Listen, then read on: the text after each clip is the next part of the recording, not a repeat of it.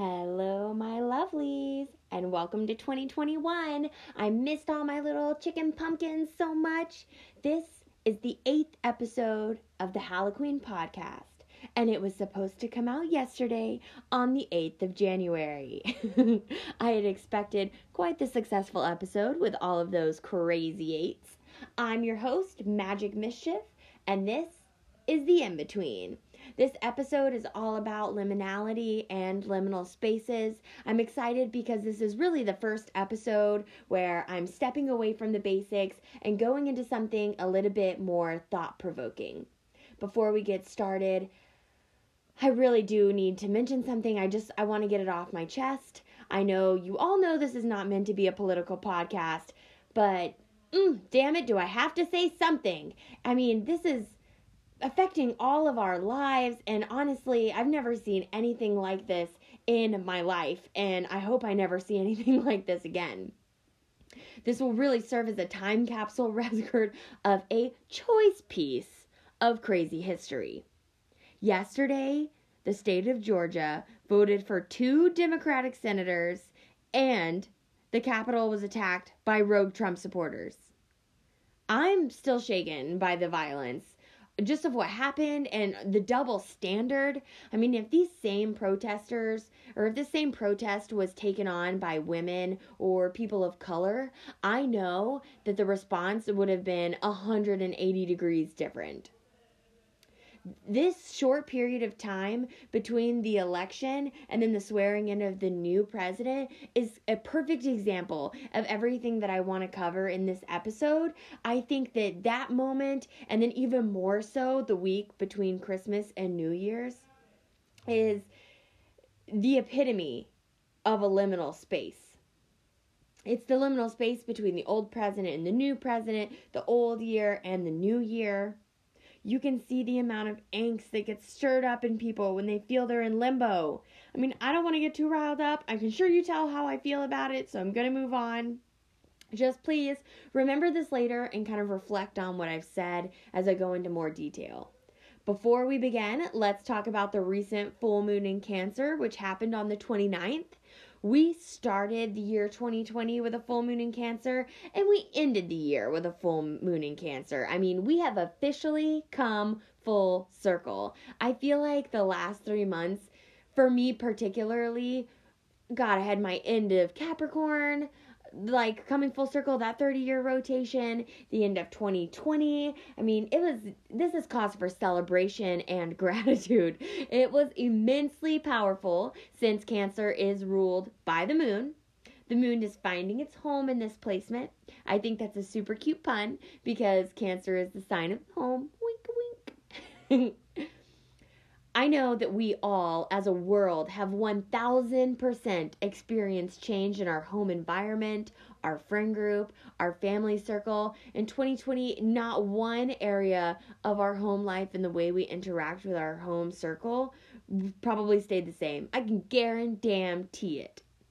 I celebrated this full moon with a beautiful meditation. I did my tarot card spread for the year. I have like four or five different like oracle decks and stuff. I pulled one card for e- like one from each deck for each month. So I think I ended up with six cards for each month. It was really kind of cool my intuition has been on point recently. While I was doing that, I just had such a cool moment. You guys know I've had this really weird feeling for probably more than a month now inside of myself that just something is happening, something important is coming. I know I've mentioned it in past episodes that I've limited the amount of magic and manifestation that I'm working because it already feels like the divine has like the wheels already turning. The cart is in motion. The energy has been electric. And i just get this deep sense that spirit not just for my life like this is bigger bigger than me. Spirit is putting something into motion. Going back to my cards i'll only tell you the ones for january just because i don't want to overwhelm you. My cards kind of have been backing me up you know? For my plant energy i pulled yarrow. I have an herbiary book that calls it the pocket of protection. For my tarot cards, I pulled the Two of Wands, which is always a little bit about divination for me, and the Five of Cups. My spirit card was the essence of letting go. And then, right as I was reading the description of the card, a woodpecker like flew in and landed on the branch right outside of the window that I was sitting at. It was startlingly close. So I immediately was like, oh my God, what does this mean? You know? I look up what the woodpecker symbolized and it says, letting go. Imagine that. I mean, I can't tell if the Five of Cups that I pulled was about my work, this podcast, or the election results. I mean, uh, I guess that energy is just all around me, and the cards were definitely right.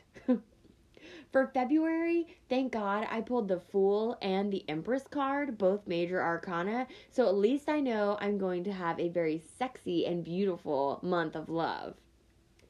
Anywho, I am not trying to make this episode two hours long, so let's jump right into our disclaimers.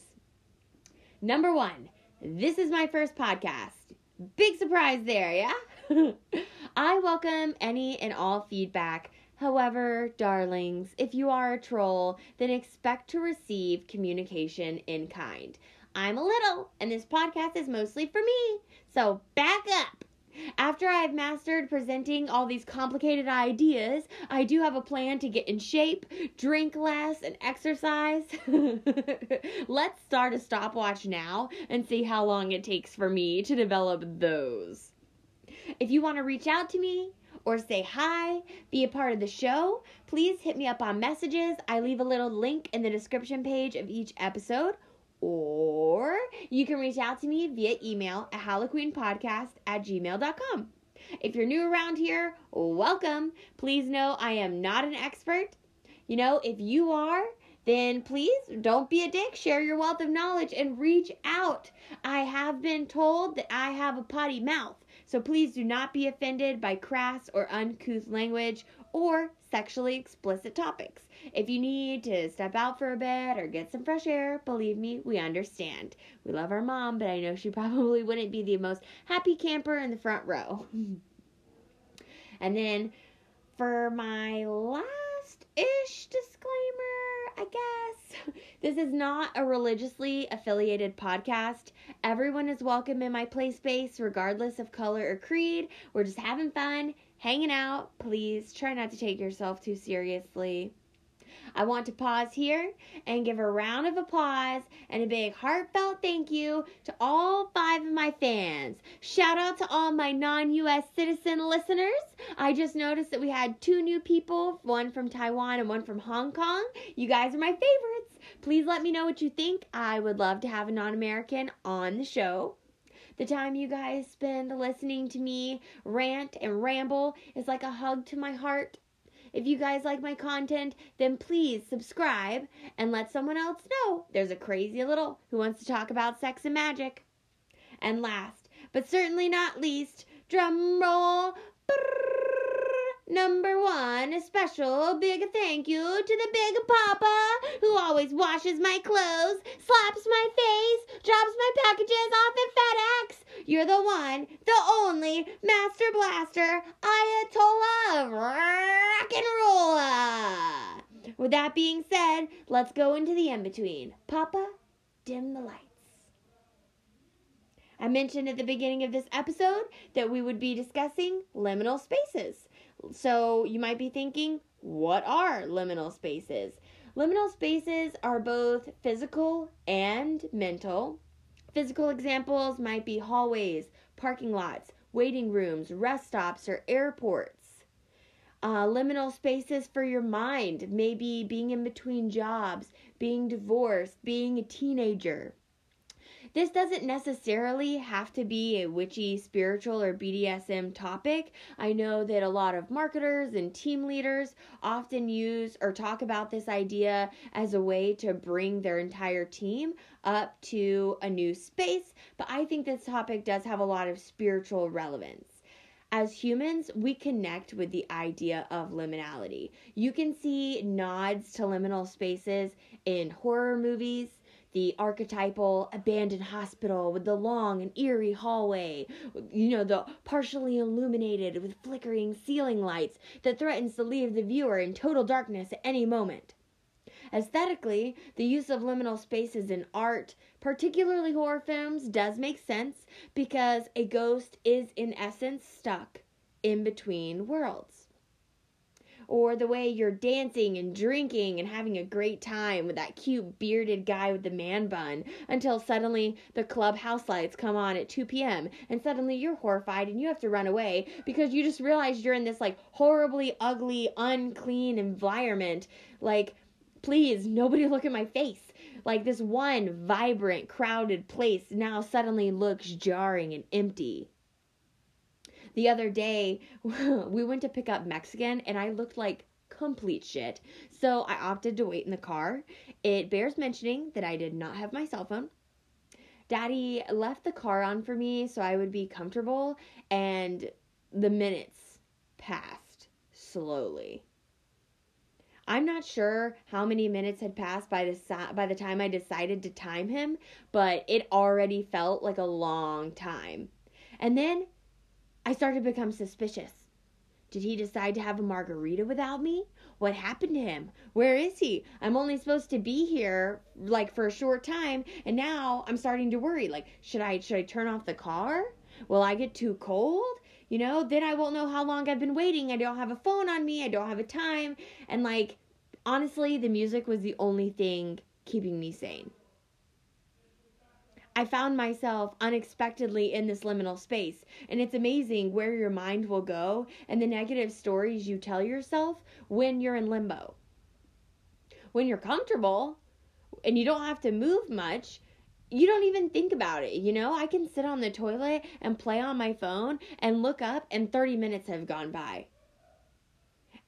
And then also, it's really interesting that, like, when we are uncomfortable, all of a sudden you become some ingenue innovator.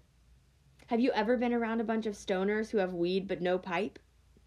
I know in college, I personally smoked out of a pipe made out of tinfoil and the cardboard, cardboard piece of a toilet paper roll. When you're in need, you will find a way. Everybody has that one story where it was all, like almost everything was lost, and then suddenly, out of nowhere, you came up with the solution and saved the day. This is what we are trying to tap into with liminal space. This is how we can use these spaces to our benefit instead of feeling, you know, using that feeling of being uncomfortable for our betterment. The innovation that comes from being in this like altered reality. I think this episode is even more important because this topic is so close at hand, not just for the new year, but COVID put many people in a limited in a liminal space. Think of those two weeks where everyone was locked down in their home and nobody knew when it was going to end or if there was going to be enough toilet paper or if they were ever going to be able to go back to their jobs or see their family.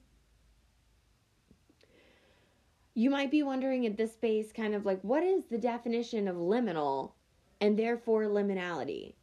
Oxford Languages describes it as an adjective with two definitions. One, relating to a transitional or initial stage of a process, and two, occupying positions at or on both sides of a boundary or a threshold. I like to think of this one kind of like the bride being carried across the threshold into a new into her new home or the way that the kiss is what everyone looks forward to at the end of a wedding. And that's the liminal space before they're pronounced husband and wife, or wife and wife, or husband and husband. Wikipedia put forth an anthropologically based definition that I found super interesting. In anthropology, liminality is the quality of ambiguity or disorientation that occurs in the middle stage of a rite of passage when participants no longer hold their pre ritual status but have not yet begun to transition to the new status they will hold when the rite is complete. You know, I gotta sing every single episode. Whenever I talk about this, I'm reminded of that Britney Spears song. You guys know I love to sing. I'm not a girl not yet a woman. All I need is time, a moment that is mine while I'm in between. There you go. You feeling like you're in between right now? the Ludlow Group, a boutique marketing firm in Virginia Beach, had a quote that I also wanted to read to you. And it says this Perhaps the most interesting thing about liminal spaces is that our reaction to them is reflective of our dependency on functional design. Viewing a space within an accepted context is what we as humans innately look for. However, outside of that, in a liminal space, we lean away from it because it lacks context and purpose. When it comes to design, we crave rational explanation for the existence of a particular space, and when we can't come up with one, we avoid it altogether. This quote wasn't even about mind or spirituality, but we do the same thing with the liminal spaces in our lives pregnancy, between jobs, marriage, divorce, like I've already mentioned. The new year is a great example of the celebration of liminality. We stand in the doorway of the new year, saying goodbye to the old one, looking both forwards and backwards. During the new year, we're excited about new possibilities and yet nostalgic about what we leave behind. I feel on New Year's like I felt on my high school graduation day. It brings me back to that moment every single time. That's part of the reason why the Romans named the first month of the year January after the Roman god Janus. Janus is depicted with two faces, looking in opposite directions, and he was the god of beginnings, transitions, doorways, gateways, etc. Think of all the triumphal arches that the Romans created and the ritual way in which they marched their armies in and out of them. Celebration of the liminal space. It's funny enough that Janus's festival is actually today, January 9th. For anyone that worships the moon, there are two liminal times that bookend our day twilight and dawn. You know, in that space between when the moon leaves and the sun arrives. You can tell that we ascribe special significance to these times. I mean, think of the show The Twilight Zone, it's all about it. Speaking of people who worship the moon, the moon is oftentimes a symbol of liminality, and one of her most famous goddesses we've already covered, Hecate. Hecate is a liminal goddess, goddess of the crossroads, associated with in between times and places. Part of her work is to guide the souls from one side to the other. If twilight and dawn are the liminal spaces when the sun and the moon leave, then Hecate is the moon and Hermes is the sun. This is why his Egyptian counterpart is thought to be Anubis, the guardian of the souls to the underworld. And lastly, I want to mention the goddess Fortuna. She's the goddess of fortune and luck, both good and bad. She is often depicted holding a cornucopia and was the firstborn child of Jupiter. She rules over the wheel of fortune. The Wheel of Fortune, very, very closely associated with tarot and the Wheel of the Year. It holds a special place in my heart. In October, I actually had a friend pull a card for me, and it was the Fortuna card. I really want to read the back of that card, which comes from the Goddess's Knowledge deck. And it says this the Roman goddess Fortuna was the same as an earlier Italian goddess who presided over the earth's abundance and controlled the destiny of all human beings. Her name derived from Vortumna, she who turns the year about, and came to symbolize the capriciousness of life and luck, the vagaries of fate as the wheel of life turns around. Her festival was celebrated in October. Fortuna gives us a way to approach the ups and downs of life a perspective that can offer us some equanimity as we proceed on our journey. I think I've given you plenty of examples of liminality and mythos. Now I want to turn to BDSM to inform on us kind of why this type of space is so useful to us, particularly in transformation. We mentioned that rites of passage are often used in examples of liminality. You come to the ritual as one person, generally kind of like a um fuck. You come to the ritual usually kind of like a age of becoming what's that called? Age of becoming, I guess where you come as one person and you pass through the ritual, which generally involves intense pain or an ordeal, and you emerge on the other side with a new identity or status within your community. These the ritualized pain of the BDSM scene really mirrors that of the rite of passage. But instead of having another status on the other side, the pursuit of the liminal space is the ritual. Practitioners use this space to transform your thoughts and your behavior patterns to better represent your ideals. I read this really cool article called In the Habit of Being Kinky Practice and Resistance in a BDSM Community in Texas, USA by Misty Nicole Luminais. And she says that the pursuit of liminality allows dominance and submissiveness to be disarticulated from masculinity and femininity and therefore by extension the body.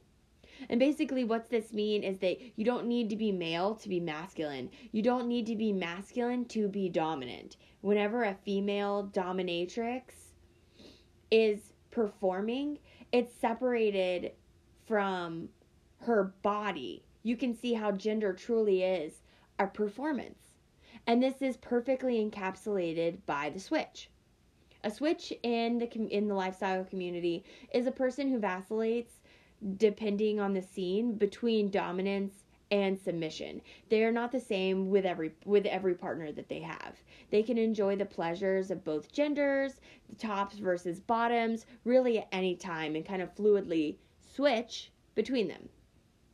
Once I was in the club and I saw a bound woman engaging in knife play before Daddy and I entered the room.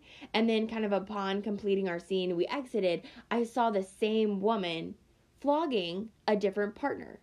So you saw how she switched from being a submissive in one role with the knife play and being able to engage in subspace and then use that to take control and bring that experience about with someone new.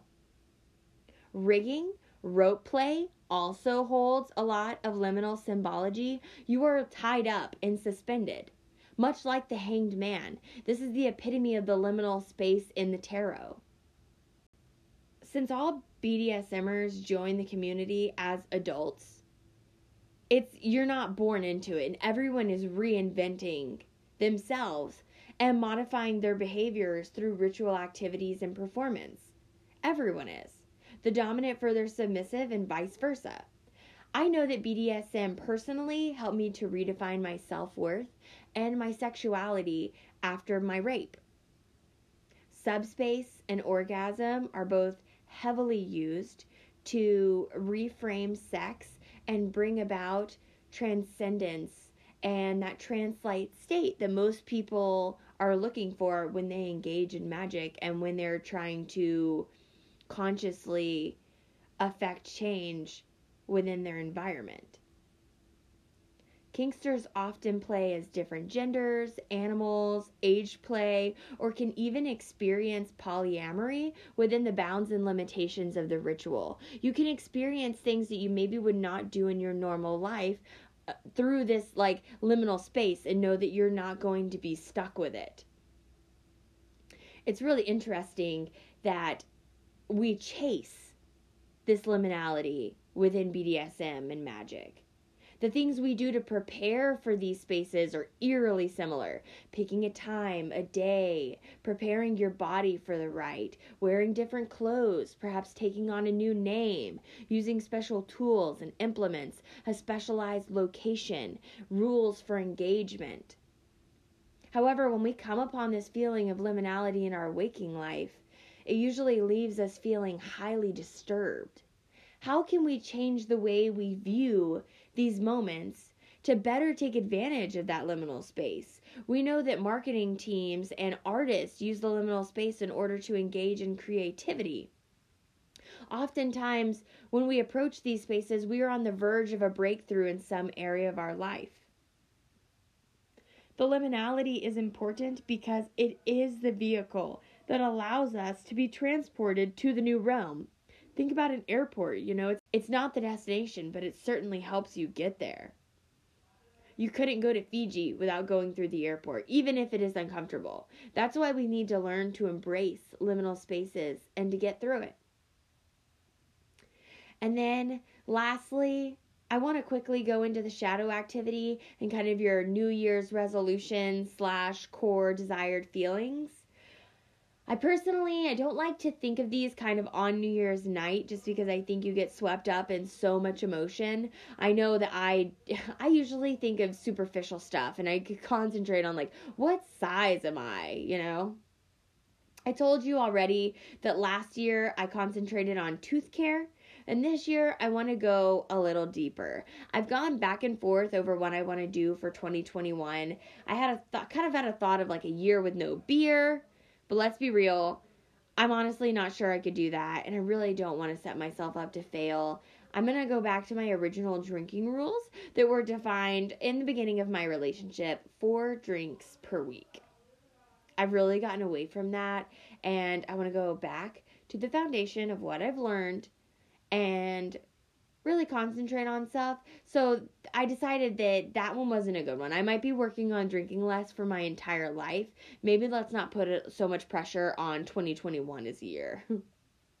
my second thought was about establishing an exercise routine kind of now that I'm 30. Um, I don't have the benefit of the metabolism I had in my 20s or even maybe stretching more. But let's be real, that seems so cliche. That's like every single person that crowds the gym from January 1st through January 15th and then they never go throughout the rest of 2021. Super cliche, and I'm hoping that, like, if I can get the rest of my life together, then maybe exercising will come. And then my third idea was to really dig into those core desired feelings and make a plan off of that. So, what kind of core desired feelings do I want? Adventure? Abundance? Joy? Based on this last year, I really meditated and concentrated, and I found myself really desiring peace. Just to go with the flow to feel that peaceful, divine serenity. I feel like I can tackle anything when I'm in that space, and I just overall enjoy life more. I think I look at even normal, mundane things with more of a sense of childlike wonderment, and I really want to tap into that because I think happiness is so fleeting. It's in a moment, and I just was wondering, I was meditating, how can I achieve this peace? How can I achieve this peace? And just like while I was laying there, I'm like, oh, maybe it's meditation. Maybe it's patience. And I have felt this nagging. Ugh, patience has been nagging at me all year. And I know I'm right because I've been feeling extra impatient lately. I want everything to hurry up. You know, get to the point 2021. I want daddy to hurry up with what he's saying. I want clients on the phone to hurry up and get off the phone. I just, I found myself wanting it to be the next day and wanting it. So I just know that patience, patience, patience, patience. It's not a sexy word. It's not thriving. It's not adventure. but I think that the things that we need the most are generally just that. I need discipline. I need patience. I need to eat more green vegetables and drink water. I need to meditate. And I think that's what I'm going to try to do. I'm going to try to meditate every single day. I did 20 minutes today before this podcast.